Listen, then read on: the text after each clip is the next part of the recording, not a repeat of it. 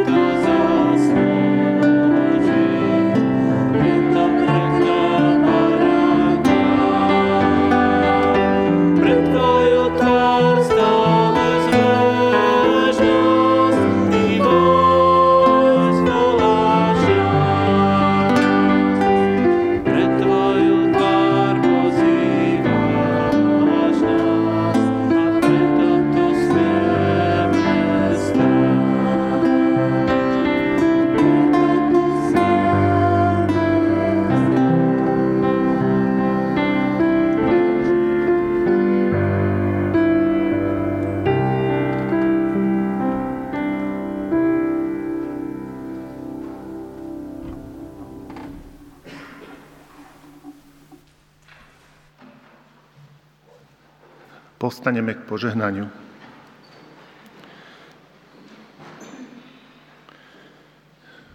Nech nám všetkým, hľadajúcim aj hľadaným, nachádzajúcim aj nájdeným, ďalekým aj blízkym, trojediný Boh udeľuje milosť a požehnanie. Nech nás vovádza do pravdy, nech nás premenia láskou, nech nás rozvezuje slobodou. Kristovi Ježišovi, našom Pánovi. Amen.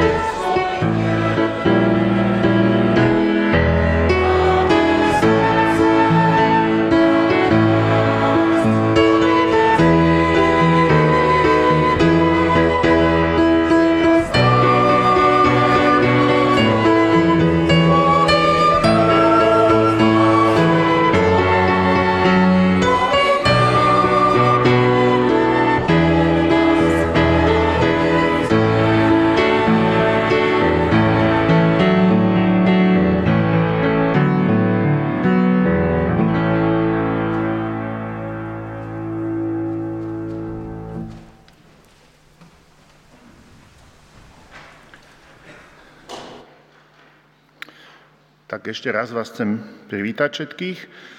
Možno dnes sme tu v sále možno v menšine ako tých poslucháčov, čo sú teraz online a je to aj možno vďaka tomu, že je možno veľa chorých alebo sú aj celé rodiny v karanténe a týmto ich chcem pozdraviť. V centre dnešných bohoslúžieb je dobrý pastier, ktorý kladie svoj život za svoje ovce. A o tom budú aj nasledujúce pieseň, kázeň, modlitby. A verím, že v kázni nám Jožko Kerekrety objasní aj ten slogan na banéri Nebuďte ovce.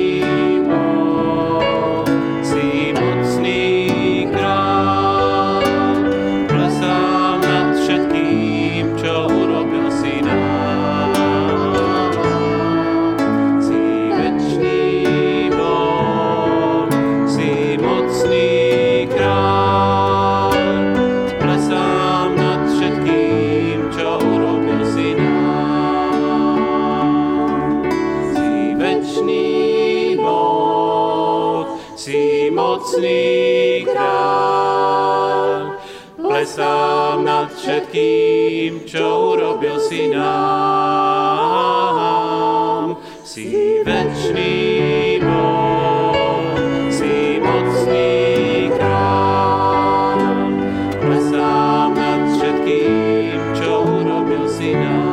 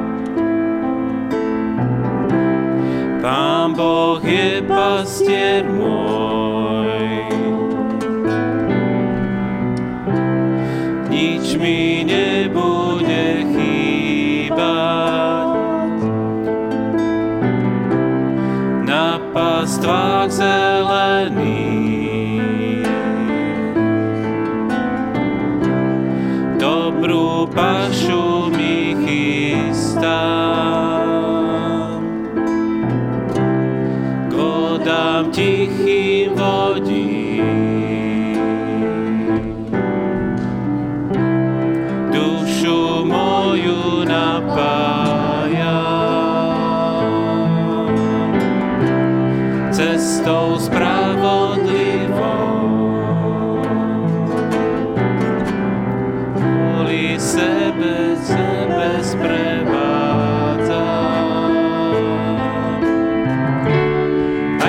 som dolinou šiel, kde vôňa smrti svoj príbytok má. Ja nebudem sa zlého báť, veď ty si stále so mnou. Tvoj prúd a tvoja palica ma potešujú na mojich cestách. A pred mojimi nepriateľmi mi bohatý stôl chystáš.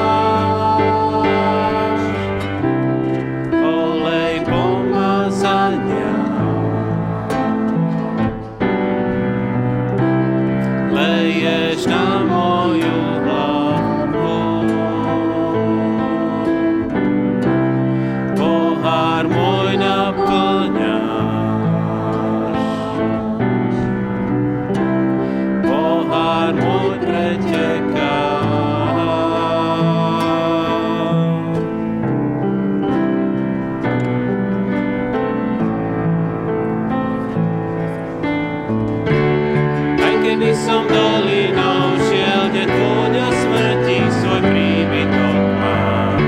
Ja nebudem sa zlého báť, veď ty si stále so mnou. Milná palica ma potešujú na mojich cestách a pred mojimi nepriateľmi mi bohatý stôl chystá.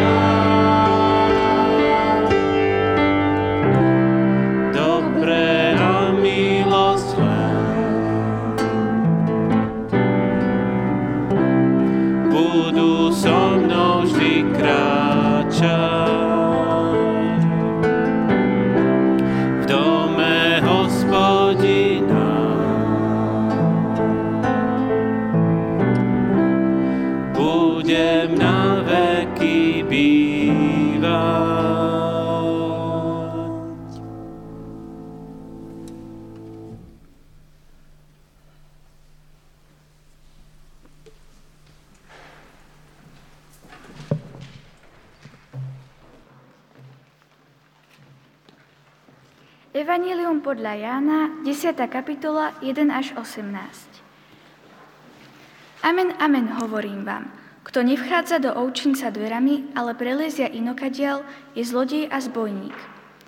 Kto však vchádza dverami, je pastier oviec. Tomu vrátnik otvára a ovce počúvajú jeho hlas. On volá svoje ovce po mene a vyvádza ich. Keď vyženie všetky svoje ovce, ide pred nimi a oni ho nasledujú, lebo poznajú jeho hlas. Cudzieho však nebudú nasledovať, ale ujdu od neho, lebo cudzí hlas nepoznajú. Ježiš im povedal toto prirovnanie, oni však nepochopili, o čo im to hovoril. Ježiš im znova povedal: Amen, amen, hovorím vám. Ja som dvere k ovciam. Všetci, čo prišli predo mnou, sú zlodeji a zbojníci, ale ovce ich nepočúvali. Ja som dvere. Kto vôjde cez mňa, bude spasený. Bude vchádzať i vychádzať a nájde pastvu. Zlodej prichádza len, aby kradol, zabíjal a hubil. Ja som prišiel, aby mali život, a to v hojnej miere. Ja som dobrý pastier. Dobrý pastier kladie svoj život za ovce. Nájomník a ten, kto nie je pastier a ovce nie sú jeho, keď vidí prichádzať vlka, opúšťa ovce a uteká. A vlk ich chytá a rozháňa. Veď on je len nájomník a nezáleží mu na ovciach. Ja som dobrý pastier, poznám svoje a moje poznajú mňa. Ako mňa pozná otec, a ja poznám otca a svoj život dávam za ovce. Mám aj iné ovce, ktoré nie sú z tohto ovčinca, aj tie musím priviesť.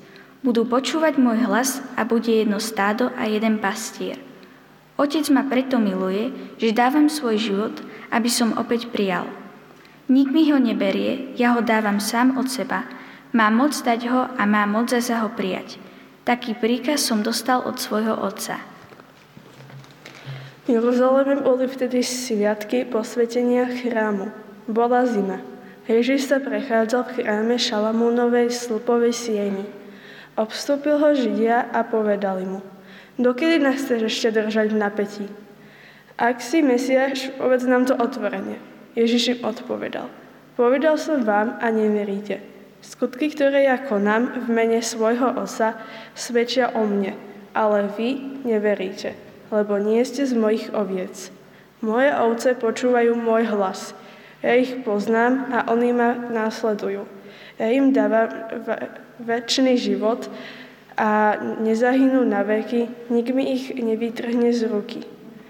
Môj Otec, ktorý mi ich dal, je väčší než všetci a nikto im ich nemôže vytrhnúť Otcovi z ruky.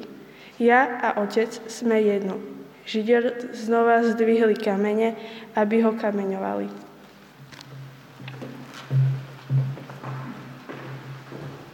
Postaneme k modlitbe.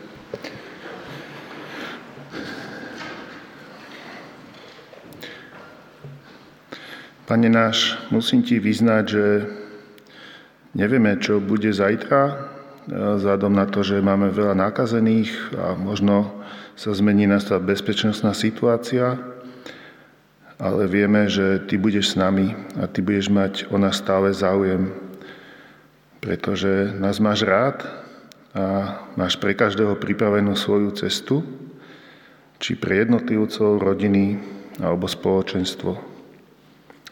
Pomôž nám pochopiť cestu, po ktorej ideme, cestu, ktorú nám ukazuješ. Pretože niekedy sa možno dejú veci, ktorými nerozumieme, alebo sa ocitneme v situácii, kde máme veľa otázok a hľadáme kontext. Si dobrý pastier, ktorému záleží na každom z nás.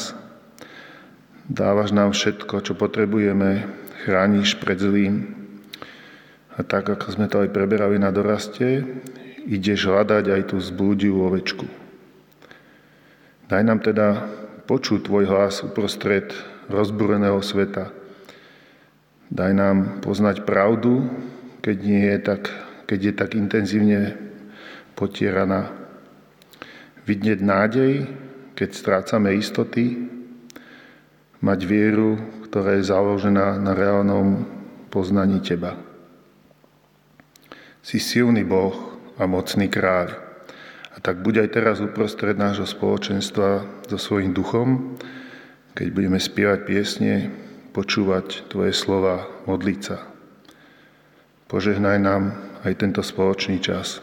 Amen.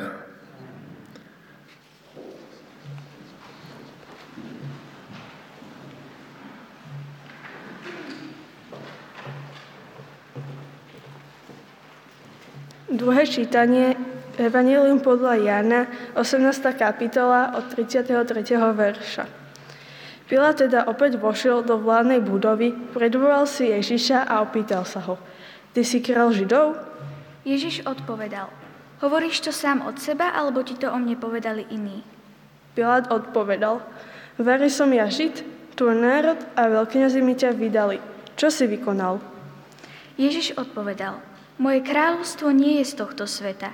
Keby moje kráľovstvo bolo z tohto sveta, moji služobníci by za mňa bili, aby som nebol vydaný Židom, lenže moje kráľovstvo nie je odtiaľto. Na tomu Pilát povedal, tak prečo si kráľ? Ježiš odpovedal, ty hovoríš, že som kráľ. Ja som na to narodil a na to som prišiel na svet, aby som vydal svedectvo pravde. Každý, kto je z pravdy, počuje môj hlas. Pilát mu povedal, čo je pravda? Ako to povedal, opäť išiel k Židom a vyhlásil pred nimi. Ja na ňom nenachádzam nejakú vinu.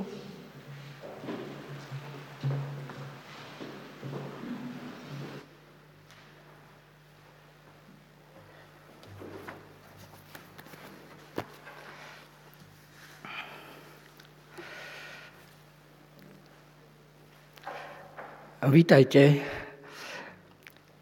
v tomto zhromaždení. Chcem vám vyjadriť úprimnú vďaku, že ste prišli na toto miesto, aby sme sa navzájom stretli. Že ste prekonali všetky obavy a prekážky a obavy z nebezpečenstiev, ktoré z takéhoto stretnutia alebo aj z tej prichádzajúcej výchrice nám hrozia. Vyjadrili ste tým to, že sme na spoločnej ceste, že každý z nás máme svoje meno a svoju charakteristiku, máme máme jeden pre druhého význam, a to aj iný ako význam pracovný. Sme síce nezávislí a možno, že by sme sa nikdy nestretli a nevytvorili spoločný spev, keby nás nespájal Kristus. Rozumiem každému, kto dnešnú situáciu vyhodnotil tak, že zostal doma pri obrazovke. Dôverujem, že mal na to čisté motívy. Vážim si každého, kto sa pripája a pripojí k nášmu vysielaniu. Vážim si, že venuje pozornosť tomu, čo sa tu deje na Cukrovej v našej modlitebni. A prípadne, že nám venuje aj spätnú väzbu k tomu, čo si dnes vypočuje v piesniach i v myšlienkach a modlitbách. Pandémia nás rozdelila. Uzavrela nás do našich domovov a jedným z dokorán otvorených okien do sveta pre nás zostali médiá. Bez väčšej námahy k nám prúdia informácie rôzneho druhu. Asi nepoviem nič nového, keď hovorím, že mnohé informácie, ktoré počujem, sa snažia navodiť dojem, že pravda neexistuje a morálka sa z verejného života vytráca. Dnes každý môže hovoriť, čo chce a vyjadrovať sa, ku čomu chce. Mám pocit, že sa k nám rôzni vodcovia správajú ako manipulatívni vodcovia, sa správajú k hlúpým a poblúdeným ovečkám. Lož, spochybňovanie a chaos sa používa dokonca ako pracovná metóda. Jeden deň zavrú vysokopostavené osoby podozrivé zo spáchania závažných zločinov, na druhý deň pod tlakom vplyvných príbuzných ich prepustia. Potom zavrú tých, ktorí ich vyšetrovali, a tak sa to tu melie dokola. Šírenie protichodných, často nepravdivých informácií, propaganda sa stala skutočnou zbraňou dnešnej doby. Niektorí hovoria o hybridnej vojne. Neviem si predstaviť, v akom duševnom rozpoložení musia byť tí, čo dokážu pred verejnosťou, a to opakovane, hlásať lož a zjavné nezmysly. Považujú nás naozaj za hlúpe a pomýlené ovce, ktorým môžu narozprávať čokoľvek? Že nachádzajú nasledovníkov, som videl a aj tento piatok v Banskej Bystrici pred Kauflandom, kde aktivisti vyzývali k podpisovaniu akejsi petície. Neviem ako vy, ale ja sa niekedy prichytím pri tom, že som informáciami zahltený. Mnoho správ, ktoré čítam, naplňa moju myseľ a dušu tak, že ma prevalcujú. Prehlušia ticho, ktoré potrebujem k práci, oberú ma o motiváciu, ktorú potrebujem k vzťahom, absorbujú silu, ktorú by som potreboval k tomu, aby som poctivo riešil výzvy, ktoré predo mňa kladie život. Podobný pocit mám aj zo svojich dospelých detí. Životné výzvy sa pre nich nezmenili, ale podmienky, v ktorých ich musia riešiť sa a vyrovnávať, sa zmenili. V oveľa väčšej izolácii riešia otázky typu, s kým budem žiť, kde budem žiť, akú prácu budem mať, aké je moje povolanie a poslanie, ako sa vyrovnať s chorobou a nemocou, ktoré nás náhle zaskočili. Niekedy cítim, že mediálne informácie ich ohrozujú. Bojím sa, aby nestratili spojenie s Bohom. Text z Jánovho evanjelia o dobrom pastierovi ma povzbudil.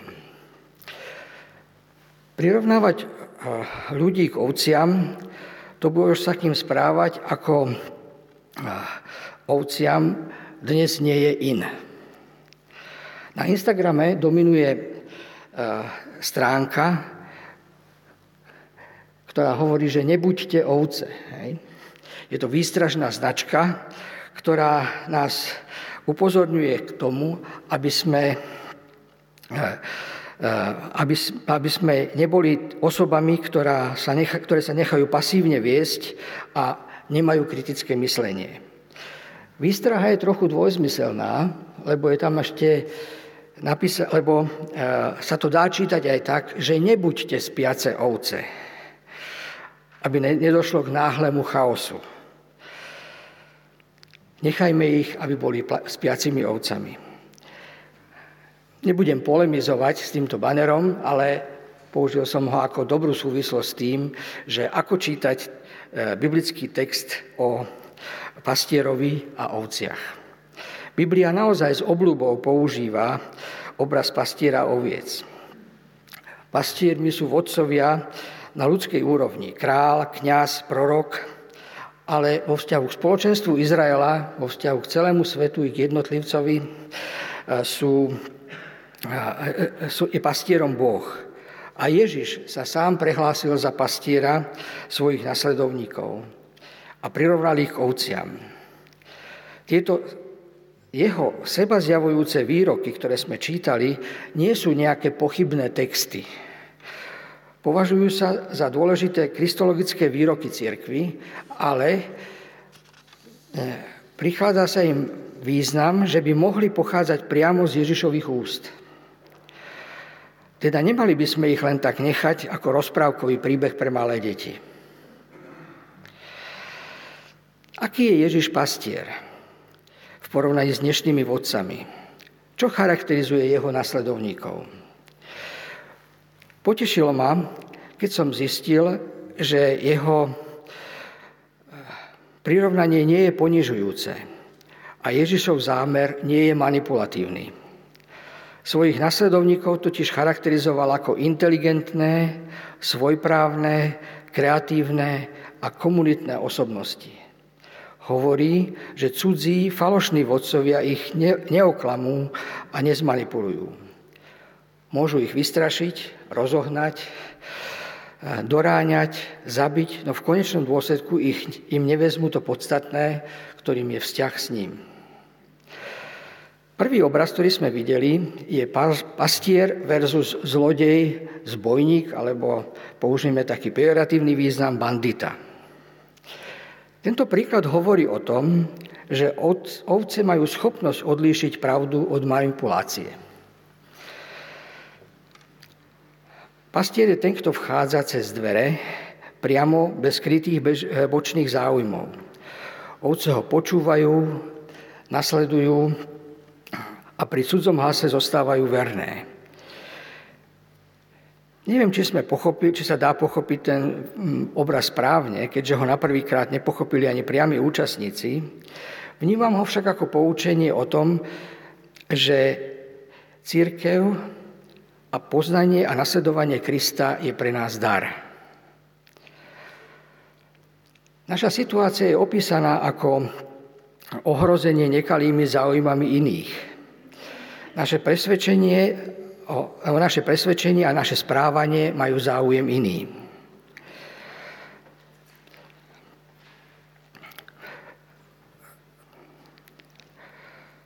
Mnohí influencéri sa snažia ovplyvňovať naše chovanie tak, aby to prinieslo niekomu zisk. Kresťania sú charakterizovaní ako osoby, ktoré majú dobrý biometrický autentifikátor, teda to, čo používajú banky na to, keď komunikujeme s nimi o svojom účte. Sú to osoby, ktoré sú schopné rozlíšiť Boží hlas od iných hlasov. Sú ochotní učiť sa od svojho vodcu, prehodnocovať svoj vlastný pohľad na život pod vplyvom jeho učenia a jeho životného štýlu. Dobrovoľne nasledujú Krista. Ježiš každého z nás pozná po mene. Vie, čím žijeme, čo robíme, aký duch je v nás, lepšie ako cookies, ktoré monitorujú naše sledovanie, náš pohyb na internete. Druhým obrazom je bránka versus preliezanie ohrady. Ježiš, pravda, je brána k životu a prosperite. Ježiš seba prirovnáva k vstupným dverám, k bránke na košiari, cez ktoré sa ovciam dostáva ochrany a hojnej starostlivosti. Bránka neslúži sama sebe, ale umožňuje pohodlný a bezpečný vchod a východ pre tých, ktorí patria do skupiny chráneného priestoru. Našu situáciu opisuje ako miesto, kde nám hrozia rôzne nebezpečenstvá. Nazvali chlad, nedostatok, okradnutie, poranenie, strata života a ničenie. Bránka chráni život a poskytuje hojnosť a prosperitu. Nie je to nič sebecké, ani pre ovce, ani pre pastiera. Tá hojnosť nie je motivácia, ale dôsledok. Dominikánsky mních Timothy Radcliffe vo svojej ich úvahách o cirkvi ako o spoločenstve pravdy hovorí toto. Pravda je nevyhnutným predpokladom dobre fungujúcej spoločnosti. Ak sa jej funkcie zatemnia, spochybnia alebo je zničená, spoločnosť onemocnie. Lži, ale aj tie drobné, nevinné, znečistujú naše prirodzené životné prostredie. Duchovne umierame, tak ako ryby umierajú v znečistenej vode. Lebo podobne ako boli ryby utvorené na to, aby plávali vo vode, ľudské bytosti boli stvorené na to, aby sa im dobre darilo v pravde. Pravda je náš domov. Pravdou sa tu nemyslí nejaká osvietenská, neutrálna, neosobná pravda. Ani kritika a odhalenie slabosti druhého. Pravdou je to, čo zodpovedá skutočnosti na nebi aj na zemi, ktorá prijíma druhého napriek jeho zlyhaniam, aby mu pomohla. Tretí obrázok, ktorý sme videli, je dobrý pastier versus nájomca. Dobrý pastier dobrovoľne kladie svoj život za ovce. Znelo z viacerých piesní. Vlastník do existencie spoločenstva, akým je cirkev, vkladá bezhraničnú investíciu. Celý svoj život bez ohľadu na nebezpečenstvá, ktoré hrozia pre tie chránené a zverené osoby. Znova je zdôraznenie, že každého pozná po mene. A to, že spája rôzne skupiny. Jeho obeť je dobrovoľná, ničím nie je vynútená. Z viacerých biblických výrokov vieme, že Ježiš predpokladal, že zomrie v Jeruzaleme násilnou mučenickou smrťou. To, že to nebude náhoda, ale bude to naplnenie jeho poslania. Vedel, že by sa tomuto hroznému spôsobu smrti mohol aj vyhnúť. Dobrovoľne však postúpil zástupnú smrť za svojich nasledovníkov a za celé ľudstvo, aby nás tak každého osobne priviedol k Bohu. Dôvodom obete nie je to, aby si získal prívržencov, ale aby nasledovníkom dal večný život. A toho oprávňuje viesť človeka. Jeho konanie je slobodné, autentické a iniciatívne, v prospech nás ľudí. Nie je vynútené nikým a ničím. Už raz citovaný Timothy Radcliffe hovorí, že stať sa pravdivým nie je len intelektuálne cvičenie. Vyžaduje výchovu k nesebeckosti. Cituje Katarínu Sienskú, ktorá hovorí o oblaku a sebastrednosti. Sebastrednosť to nie je nejaký egoizmus, v ktorom častejšie používame prvú osobu jednotného čísla ja. Ale to je vynúcovanie si pozornosti alebo život vo vesmíre, v ktorom stredom som ja a nie Boh. Kde každé rozhodnutie spontánne vychádza z toho, čo sa mne páči alebo čo sa mne nepáči. To nás oslepuje tak, že nedokážeme poznať pravdu. Teda Ježiš je pravdou v tom, že sa obetoval v prospech nás, teda premohol sebastrednosť. Štvrtým obrazom je viera, ktorá rozhoduje o tom, či sme in alebo out. Viera je teda východiskom z našich emočných blokov. Reálnou okolnosťou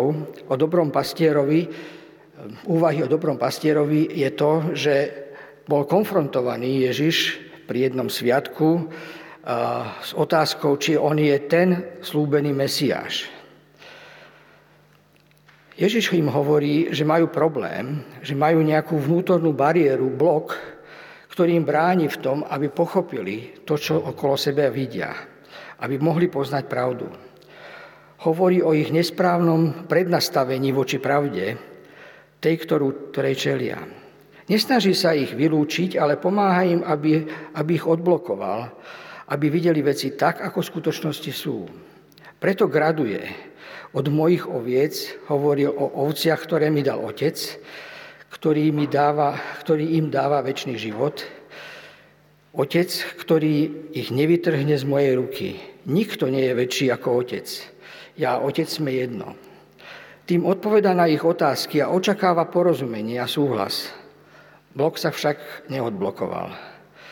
Nepriateľstvo vzrástlo. Čo je toho príčinou? Môžeme sa len domnievať, že blokom nášho poznania Krista alebo pravdy je vytiesnenie informácií, ktoré nezapadajú do nejakého nášho myšlienkového sveta. Informácie triedime. Niektoré vyradíme ako zbytočné, iné ako nepravdivé, podľa nášho emočného nastavenia. Často nás vyrušuje mnohorakosť, rozporuplnosť a nejednoznačnosť a zložitosť informácie, ktoré dostávame. Ak nájdeme jednoduchšiu štruktúru, ktorá je zrozumiteľnejšia a podložená našim emočným súhlasom, ukludníme sa a považujeme to za pravdu. Toto hovorí Alexandra Alvarová, bývalá redaktorka televízie Nova, na adresu tých, ktorí sú lacným objektom manipulatívnej propagandy v knihe Prúmysel lží. Natanael z Besaidy bol pravý Izraelita, v ktorom niet lsti, teda ktorý nemal v sebe tento blok. Ten došiel k poznaniu, že ten učiteľ, ku ktorému ho pozval jeho brat, je Boží syn, kráľ Izraela. Ale aj ďalší na konci celého toho príbehu v 10. kapitole. Mnohí v neho uverili. Piatým obrazom, ktorý sme videli, je obraz pravda versus absencia pravdy a morálky. Rozhovor pred Pilátom. Ježiš hovorí, pravda existuje. Ja som sa preto narodil a preto som prišiel na svet. Tento obraz hovorí o tom, že existuje skupina Ježišových stúpencov a existuje tu tých, ktorí sú za tou barikádou. A Ježiš hovorí, moje kráľovstvo však nie je z tohto sveta. Ak by bolo, moji stúpenci by ma zabránili tomu, aby som bol vydaný na túto druhú stranu barikády, kde sa teraz nachádzam, židovským autoritám. Nemám armádu a nebudujem armádu. Po druhé, to, čo hovorí, je byť kráľom pre mňa znamená vydať svedectvo pravde. Pravda je téma celého Jánovho evanjelia. Pravda je, že Ježiš je ten očakávaný Bohom slúbený Mesiáš. On je ústredným pevným bodom vesmíru pre každého človeka, nevynímajúc nás, ľudí dnešnej turbulentnej doby. Pilát rezignuje rečníckou otázkou. Existuje vôbec pravda, pre ktorú ty žiješ? Pilátová otázka je aj otázkou našej doby a našej slovenskej skúsenosti. Keď sledujeme naše médiá, vystúpenia politikov, rozhodovania vyšetrovateľov, prokurátorov, sudcov, máme pocit, že je to chaos. Jeden deň je obvinený, druhý deň je prepustený. Keď počúvame výroky o epidémii, tiež máme pocit, že niečo hovoria odborníci, niečo hovoria politici, niečo hovoria antivaxeri. Očakával som, že sa dožijem doby, keď bude vedecká pravda rešpektovaná, a odborníci budú mať hlavné slovo. Dožili sme sa doby, keď pravdu má každý, kto si vezme mikrofón do ruky alebo vie písať. Ježišovou odpoveďou na Pilátovu i našu súčasnú otázku je, že pravda existuje a on žije pre túto pravdu. Čo to znamená pre cirkev? Žiť pravdu. Uvediem 7 bodov, ktoré si myslím, že znamená pre našu dobu. Mali by sme mať osobný cit pre osobný čas pre premýšľanie a štúdium a modlitbu. Pravda a Ježišov odkaz, Božia vôľa sa nám nezjavia same od seba, bez nášho pričinenia. Vyžaduje to, aby sme si oddelili čas, mlčali pred Bohom, študovali, premýšľali a kontemplatívne sa modlili. To znamená, aby sme predniesli pred Boha veci tak, ako sú, ako ich stvoril, ako im určil poslanie, aby sme vnímali, čo nám tým Boh hovorí. Ak by sme polovicu času, čo venujeme novinám, venovali štúdiu písma a kresťanských autorov, naše odpovede a reakcie na otázky doby by mohli byť zrozumiteľnejšie a silnejšie. Druhé, čo znamená žiť pravdu, je byť citlivý voči manipulácii. Propaganda nie je len šírenie lží, falošných informácií, dezinformácií, hoaxov a konšpirácií. Propaganda dnes disponuje arzenálom na prácu s pravdou, ku ktorej sa primiešajú významy, akcenty, pridá sa tam drobná lož, niekedy sa priloží iné vyznenie, nejaký účelový podtext, mierne manipulovanie, fotky a polopravda sa náhle stáva už priateľnejšou. Neznie tak hlúpo.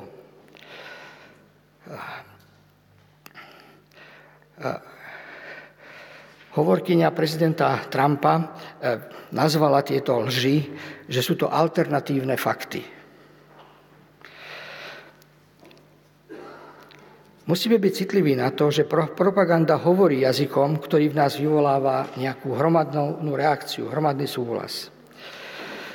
Tým nepriateľom nie je len propaganda a veľká mašinéria, ktorá je okolo nás, ale môže to byť niekedy aj náš rovesník, priateľ a kamarát, ktorý nie je práve na Božej strane. Ak nám Pán Boh dáva osten do tela, ako je aj pandémia, tak vždy je to aj v náš prospech, aby sme hľadali a odhalili niečo nové a pravdivé o Bohu a o živote.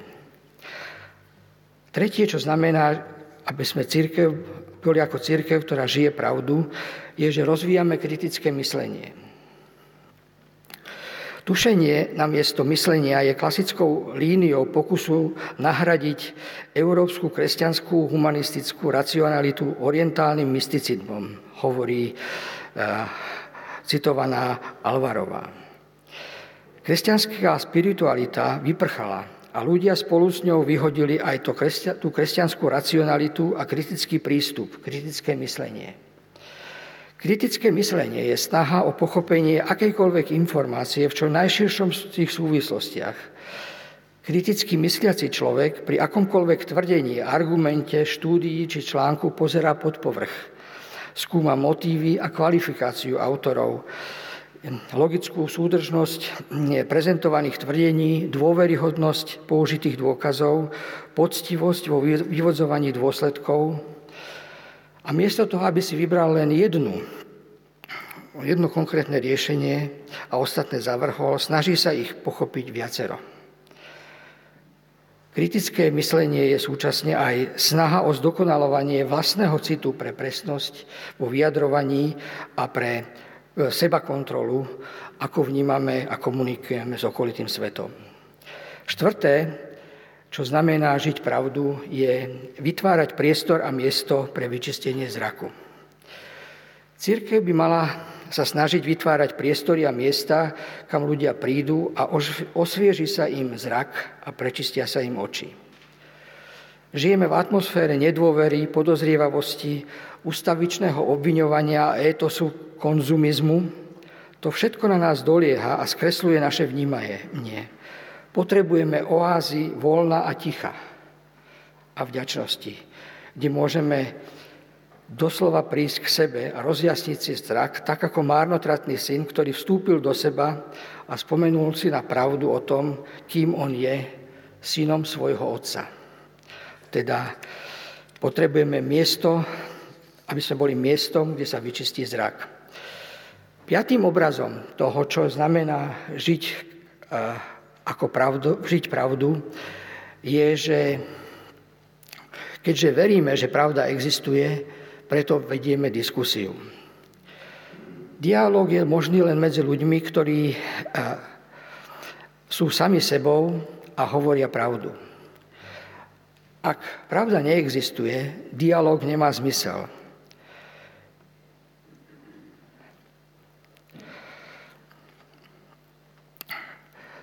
A dialóg vedie k tomu, aby sme nachádzali spoločne pravdu. Veríme, že možno pravdu hľadať, trpezlivosť a s pokorou. A ak by sa to nedalo, tak by sme všetci zostali každý vo svojich odlišnostiach a nezjednotili by sme sa. Teda diskutujeme preto, aby sa zvíťazila pravda, nie aby sme zvíťazili my. Šiestým znakom cirkvi, ktorá žije pravdou, je, že cirkev hovorí, nevlastníme pravdu, ale ju spoločne hľadáme. Nárok na vlastnenie pravdy plodí násilie a netoleranciu. Svedčí o tom história. Slovami nemôžeme obsiahnuť celú pravdu, tak ako mušľa môže obsiahnuť celé more. Naše kresťanstvo by malo vyžarovať našu neústupnú túžbu po pravde, a sprevádzanú hľadaním.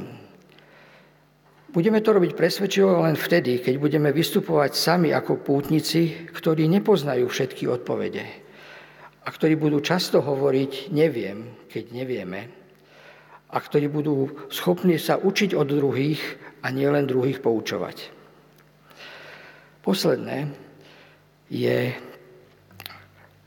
cirkev žijúca pravdou je seba obetujúca, nie je seba stredná. Aj príslušnosť k cirkvi a lojalita môžu byť zneužité. Sebectvo, osobné záujmy, sveté reči bez skutkov lásky môžu viesť k strate orientácie a strate príťažlivosti.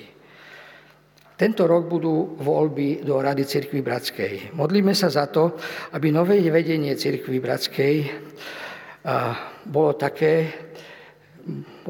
že budeme mať vodcov, ktorí cez prácu v cirkvi nebudú uprednostňovať a sledovať svoje osobné záujmy, svoju vlastnú slávu alebo materiálny prospech, ktorí budú ochotní hľadať pravdu, obetovať sa a pokoriť sa a dôsledne nasledovať Kristov príklad sebaobetovania. Mojím cieľom nebolo poučovať vás, že komu máte veriť v tejto chaotickej situácii a komu nie. Dôverujem, že vo vzťahu s Kristom to sami viete. Mojím cieľom bolo povzbudiť nás, aby sme v tejto búrlivej a nebezpečnej dobe hľadali a nachádzali pokoj vo vzťahu s Kristom. Zastavili sa a premýšľali o jeho perspektívach, aby sme našli život, to, na čo sa sústrediť, čomu ho obetovať, aby priniesol zmysel, hodnotu a prospech. Nech nás neodrádzajú a neovládajú zlé ani dobré správy, ale Kristov pohľad na nás. Kristov plán, ktorý je dobrý, dokonalý a uskutočniteľný. Amen.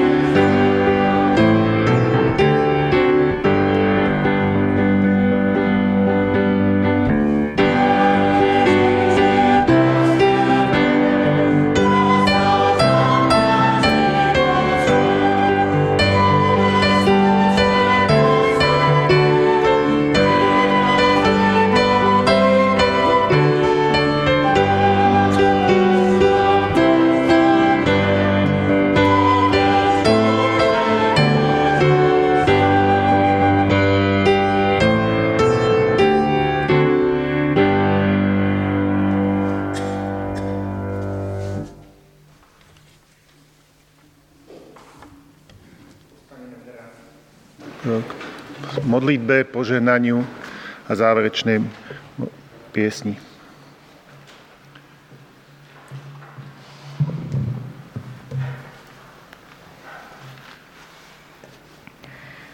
Ďakujem Ti, Pane Ježišu, za to, že môžeš byť náš dobrý pastier, že môžeme chodiť na dorast a že sa tam môžeme o Tebe učiť a prosím ťa, aby sme sa mohli aj naďalej stretávať. Amen.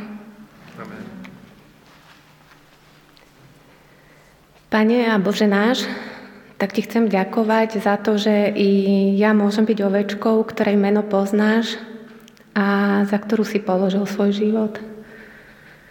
Ďakujem Ti, Páne, za toto spoločenstvo, kde ťa za to môžeme spolu chváliť a oslavovať.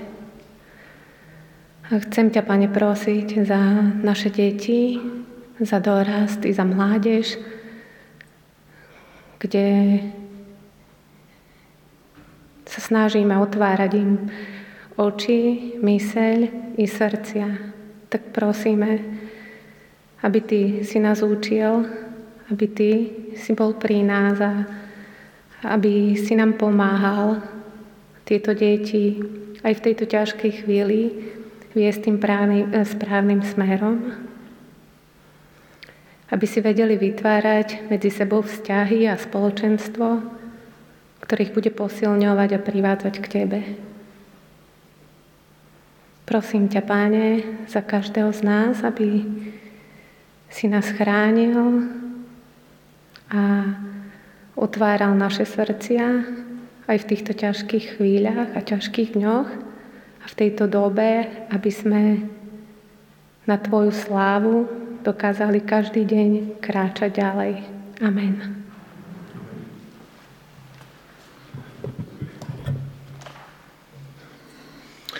A pokoj Boží, ktorý prevyšuje každý rozum, nech chráni vaše srdcia a vaše mysle v Kristovi Ježišovi, našom Pánovi. Amen.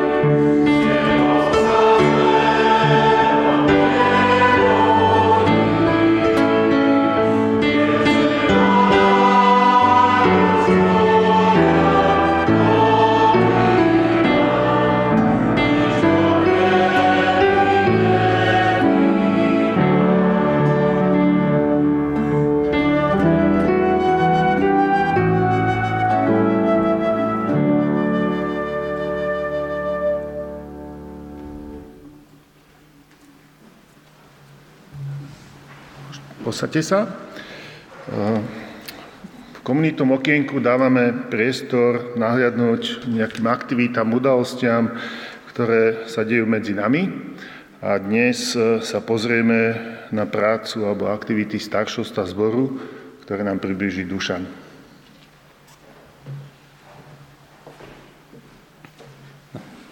Máme za sebou rádovo 6 mesiacov, čo funguje nové staršovstvo a tak na jednom z tých posledných stretnutí sme si tak pozerali, že čo sme spravili. A tak jedna z vecí, ktorá vždy býva na začiatku, že sa takýto orgán alebo takýto skupina ľudí zlaďuje a hľadá taký spoločný spôsob fungovania. Tak myslím, že to už máme za sebou. No a potom samozrejme je dôležité udržať celkovú tú prevádzku zboru, hospodárske záležitosti, potom také rôzne veci, ktoré je potrebné riešiť okolo našich bytov alebo priestorov modlitebne. No a potom veľmi takú dôležitú vec, čo sme robili, rozmýšľali sme o prioritách, ktorým by sa chcelo staršovstvo venovať a na čo by chcelo dať dôrazy. A tu by som si ich dovolil tak prečítať a povedať k ním aj pár slov. Jedna z vecí, na ktorou sme veľmi rozmýšľali, je, ako komunikovať evanjelium. Na jednej strane, aby bolo pravdivé a bolo nám jasné, že sme v tom úplne závislí na Pánu Bohu, na Pánovi Ježišovi a odpustení, ale zase na druhej strane, aby to mohlo byť také zrozumiteľné v tom prostrediu, v ktorom fungujeme. Druhé, čo sme hovorili, že chceli by sme dať dôraz na takú našu otvorenosť voči ľuďom, ktorí sem prichádzajú, aj z prostredia, ktoré nie je naše cirkevné alebo kresťanské, ale zároveň si uvedomiť to, že sme oddelení a rozmýšľať nad tým, čo by mali byť tie charakteristiky, ktoré by nás mali oddelovať.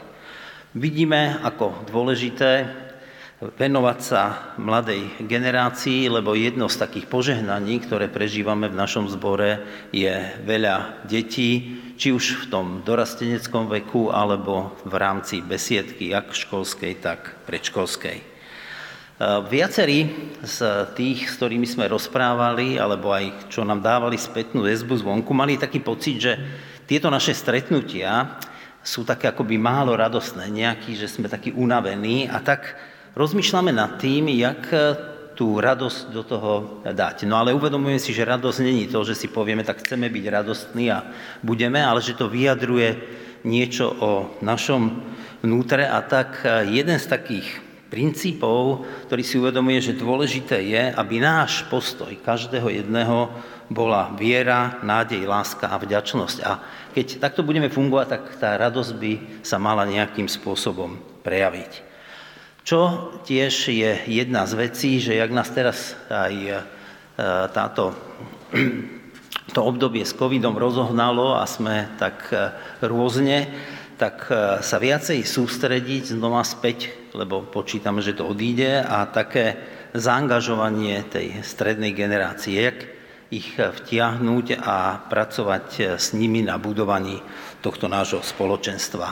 A dôraz, ako to dosiahnuť, je také osobné vzťahy, že okrem toho vzťahu s Pánom Bohom horizontálny, tak budovať aj tento horizontálny rozmer budovať naše vzťahy navzájom. No a potom je tu také slovo, že podpora hubov, a už keď som s pár ľuďmi o tom rozprával, respektíve im poslal taký mail, takže není tam chyba, že hudbou, podpora alebo niečo také. Nie, tak toto je to technické slovo, hej, že hub, kde je to v IT infraštruktúre, také miesto, kde prichádza veľa káblov a veľa informácií a uvedomujeme si, že aj v našom spoločenstve máme ľudí, ktorí majú veľa tých vzťahov. A keď chceme budovať osobné vzťahy, tak práve podpora ľudí, ktorí sú schopní, a je to v takej ich prirodzenej schopnosti budovať tie vzťahy, tak podporovať ich a posmelovať k tomu, aby v tej práci pokračovali. No a tak v krátkosti ešte také princípy, čo by mali všeobecne platiť, je, že v rámci výchovy a rozvoja našich mladých by sme chceli, aby sa menili ich charaktery, aby sa od zamerania na seba, tak jak je nám to všetkým prirodzené, dostali do zamerania sa k Pánu Bohu a na iných ľudí. Zvestovať evanjelium, jak v kázniach, tak v rozhovoroch, aby naša misia bola jak našim konaním, našim vystupovaním, našimi činmi, ale boli by sme o tom schopní aj rozprávať. No a potom je tu ten postoj viery, nádeje, lásky a vďačnosti. No a potom múry a brány, a to je to oddelenie a otvorenosť. No a uvedomovať si, že byť členom nášho spoločenstva, takého aj kresťana, je síce na jednej strane brať milosť od Pána Boha, ale aj dávať. Čiže nemôžem očakávať, že budem len dostávať. No a jednou z vecí, ktoré si uvedomujeme, že v spoločnosti okolo nás je také veľmi slabé, že všetci snažia sa rozprávať a kričať ten svoj názor, ale myslíme si, že jedna z vecí, kde môžeme byť iní ako to prostredie, je počúvať a snažiť sa porozumieť. Tak toto sú veci, o ktorých ešte budeme viacej rozprávať aj na našom členskom zhromaždení, ktoré budeme mať 27.3. Tak poprosím vás, keby ste si tento dátum zaznačili, ešte presnejší čas bude oznámený a zároveň chceme o tom viesť aj diskusiu s rôznymi ľuďmi, s vami a veríme, že budeme môcť takto posunúť aj toto naše spoločenstvo ďalej. Ďakujem.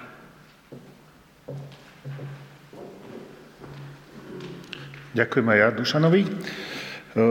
Na záver iba niekoľko teda informácií. V budúcu nedeľu takisto budeme mať o 10.00 tu bohoslužby, ktoré budú zároveň tiež vysielané aj na našom zborovom Facebooku.